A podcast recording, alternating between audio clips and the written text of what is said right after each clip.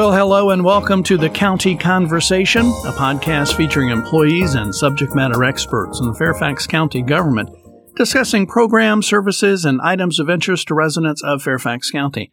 I'm your host, Jim Person, and today on this edition of the conversation, we're talking with Angela Yaboa, Advocacy Services Program Manager with Domestic and Sexual Violence Services. That's part of the county's Department of Family Services. Angela is here today to talk with us about two somewhat sensitive topics domestic and sexual violence and firearms surrender. Angela, thanks for being with us on the podcast. Thank you for having me, Jim. Oh, absolutely. Looking forward to, as I said, a somewhat sensitive topic or topics, if you will domestic and sexual violence services and firearm surrender. First of all, make the connection, set it up for me. What's the connection between domestic and sexual violence and firearm surrender? Yes, Jim, there is a huge correlation um, between intimate partner violence, domestic violence, and um, firearms. 60% of intimate partner homicide victims are killed with guns. And a gun in the home where there is domestic violence makes it five times more likely a victim will be killed.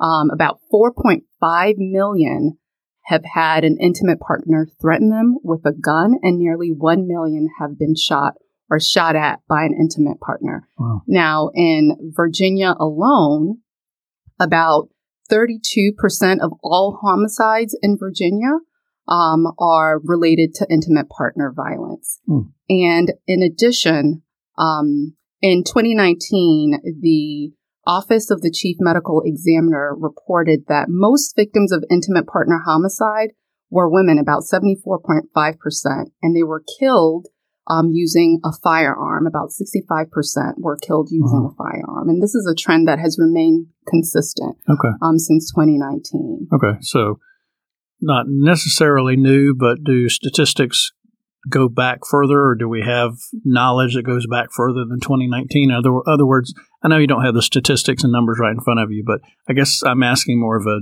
general question. Is this a uh, is this a a new trend, or is it something that's kind of always been there? Yeah, this has been there for quite some time. Um, since the beginning of Virginia's Family and Intimate Partner Violence Homicide Surveillance Project hmm. in 1999, um, we've learned that almost 35% of homicides occurring in Virginia are related to domestic violence. Wow. And um, over half, or about 56%, of family and intimate partner homicides involve a firearm and just over 80% of homicides occurred within the residence. So there's been a trend for quite some time. Uh-huh.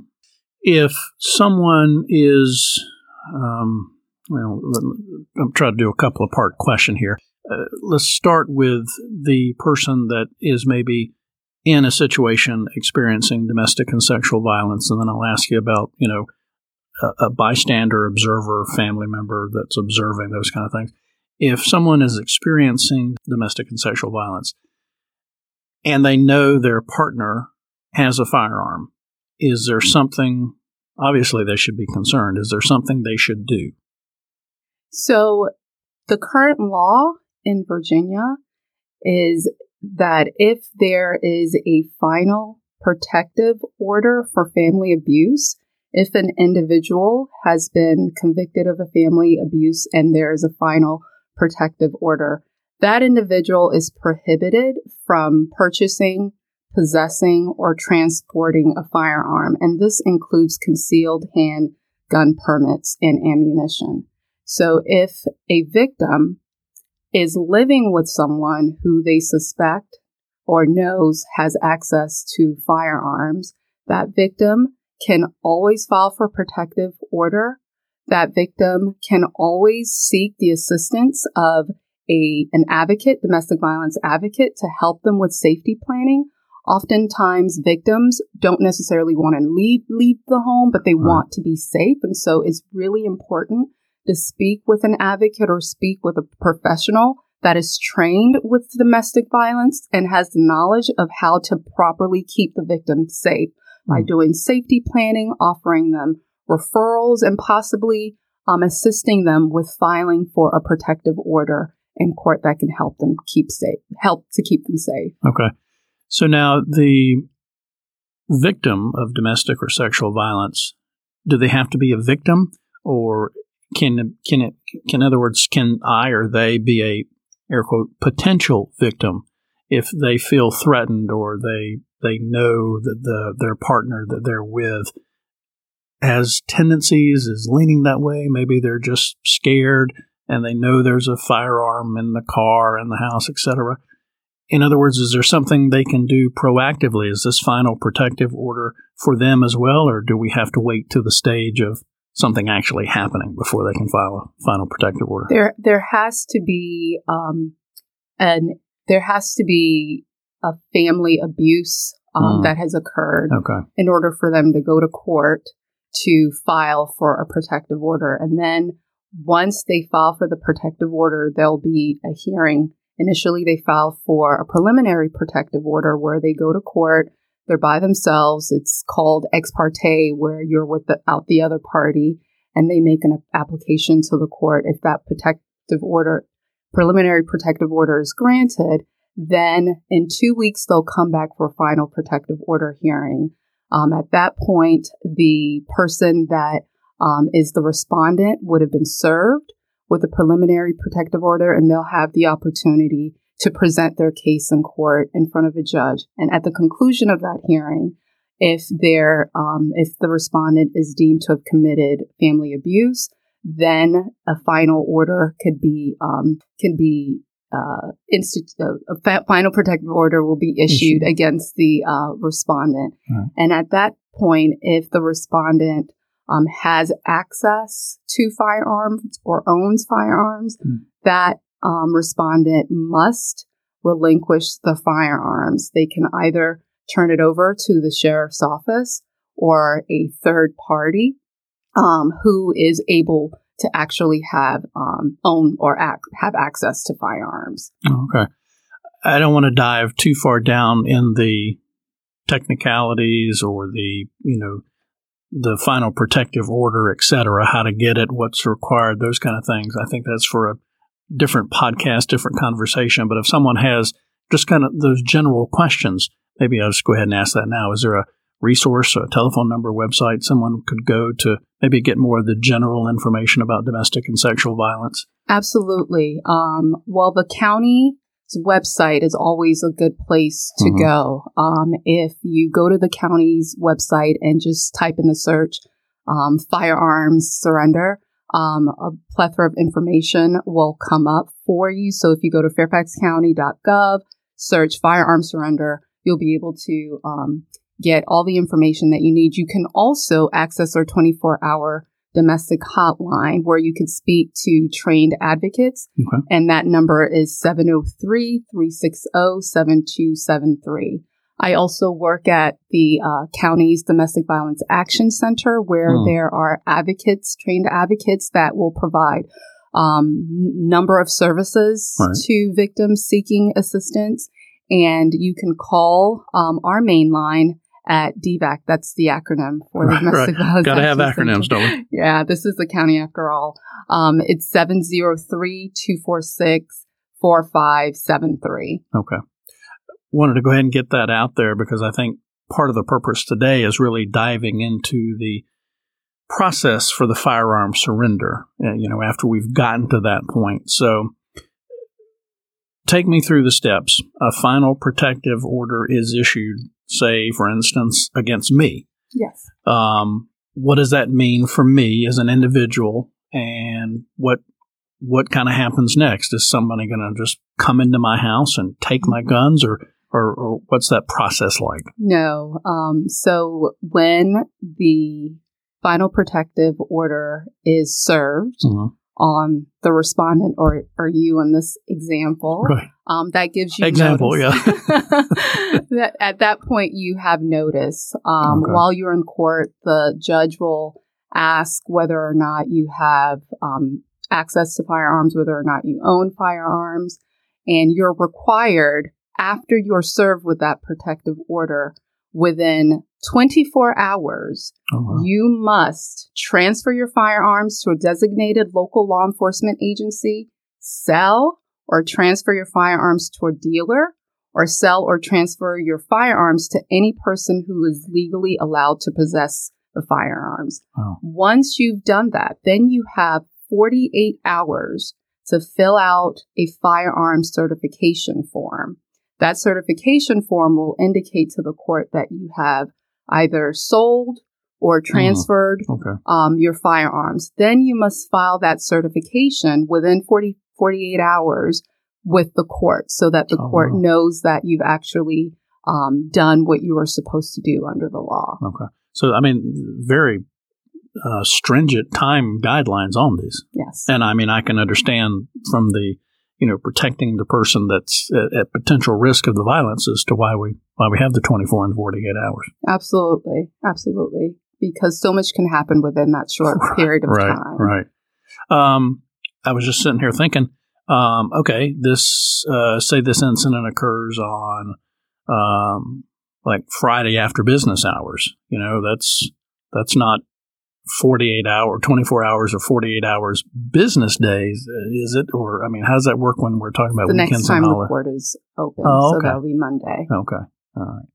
Um, anything else on the, the process for surrender? We've got the 24, 48 hours. We've got all the certifications, et cetera. What, what happens uh, next? I also wanted to mention that this also includes um, a concealed carry permit. So Hmm. if you have a concealed carry permit, you must give that permit to the court um, that issued the final order as well. Hmm. Okay. All right. We're on the county conversation, and we're talking with talking with Angela Yaboa. She is the Advocacy Services Program Manager with Domestic and Sexual Violence Services. Again, that's part of the county's Department of Family Services.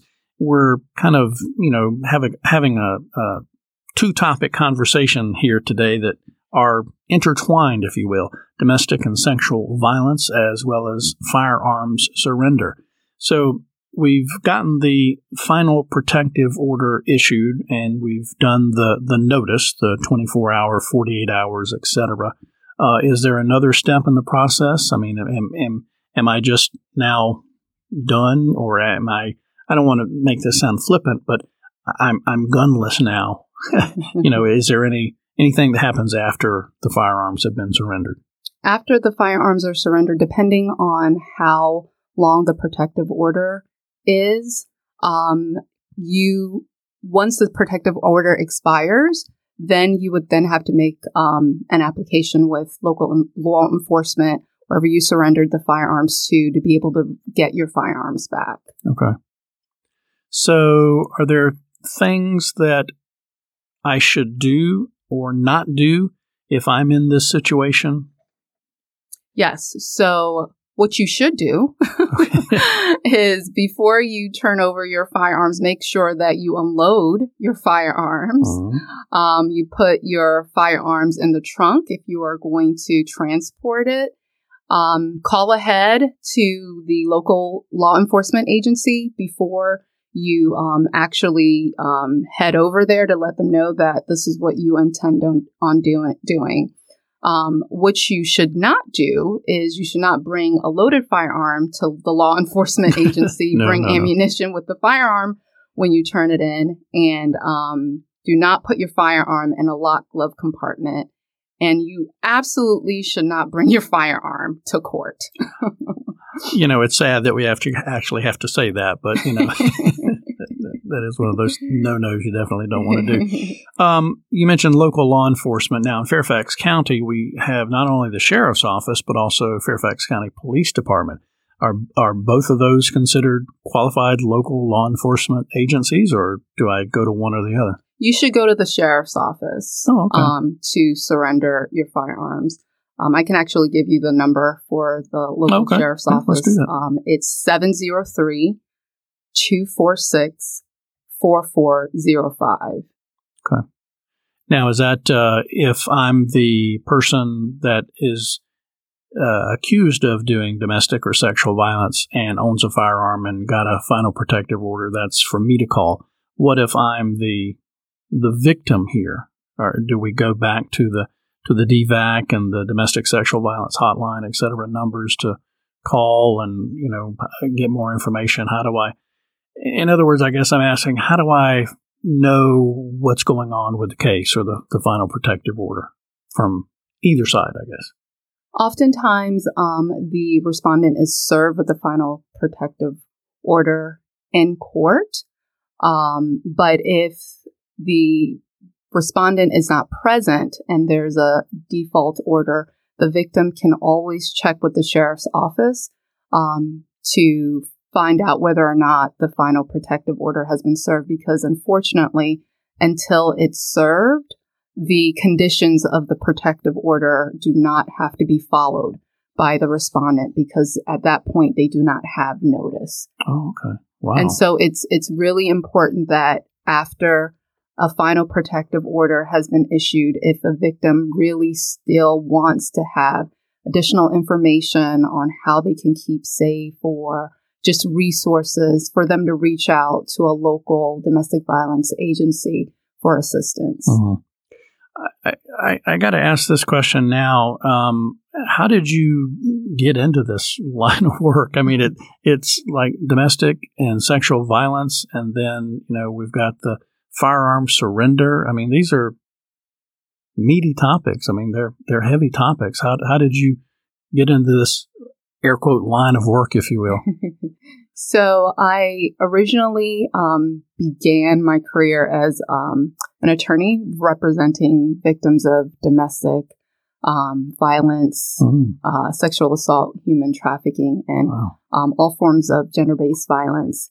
And um, I represented them in family court where I mm. saw a lot of these issues. Um, and working with victims was something that I've always been passionate about. Right. And and although I'm not currently litigating in my current in my role, mm. I still have a love for this work and the individuals that we serve. And I want to continue um, doing what I can using my talents to be able to support right. victims and try to end all forms of violence. Right, right. Does that um, law education, law background, does that give you any superpowers? I mean, special insight. I mean, does that does that how does that help you in your current role? Yeah, I think um, in my current role, because we work a lot with um, the court system as part of the mm-hmm. coordinated community response, mm-hmm. um, as well as you know legal service providers. Um, I can understand a lot of the language. I can un- understand mm-hmm. a lot of what the victims are experiencing when they're in court. Um, and so I, I feel privileged in that sense that I'm not necessarily in court, but because I have that background, I have a sense of what's happening right. with them. Absolutely. You can maybe translate that lawyer speak and all the final protective order language into human speak, if you will. I try. yeah. Okay. All right. All right. I know you brought a lot of notes here with you. I want to make sure we got everything covered. Is there anything I uh, didn't ask? Anything uh, else before our time expires today that uh, you want to you want to mention? No, I just you know I always want to reiterate that there is help out there. Um, for victims as well as for those who cause harm. Um, our agency serves victims, but we also provide assistance for those who cause harm. So if you are okay. a respondent and you are looking for assistance in maybe finding information on what to do if you need to surrender your firearms or finding information on batter's intervention program, our agency runs a state accredited um, batter's intervention program mm-hmm. as well. And so there's help out there for victims as well as those who um, cause harm. And again, I'll just repeat. Yeah, I was going to ask you. Always to. call our 24 hour domestic and sexual violence hotline, 703 360 7273. And additionally, always contact our domestic violence action center at 703 246 4573. And if you want more information on firearms surrender, please go to the fairfaxcounty.gov website and search firearms surrender. All right. And, and again, uh, do the same thing. You can search domestic and sexual violence at As fairfaxcounty.gov well. and, and that page will come up. Angela, thanks so much for being here. Uh, meaty topic, heavy topic, if you will, but explained it very well. Even I could understand. so thanks for that. Thank you, Jim. It was a pleasure. Oh, my pleasure.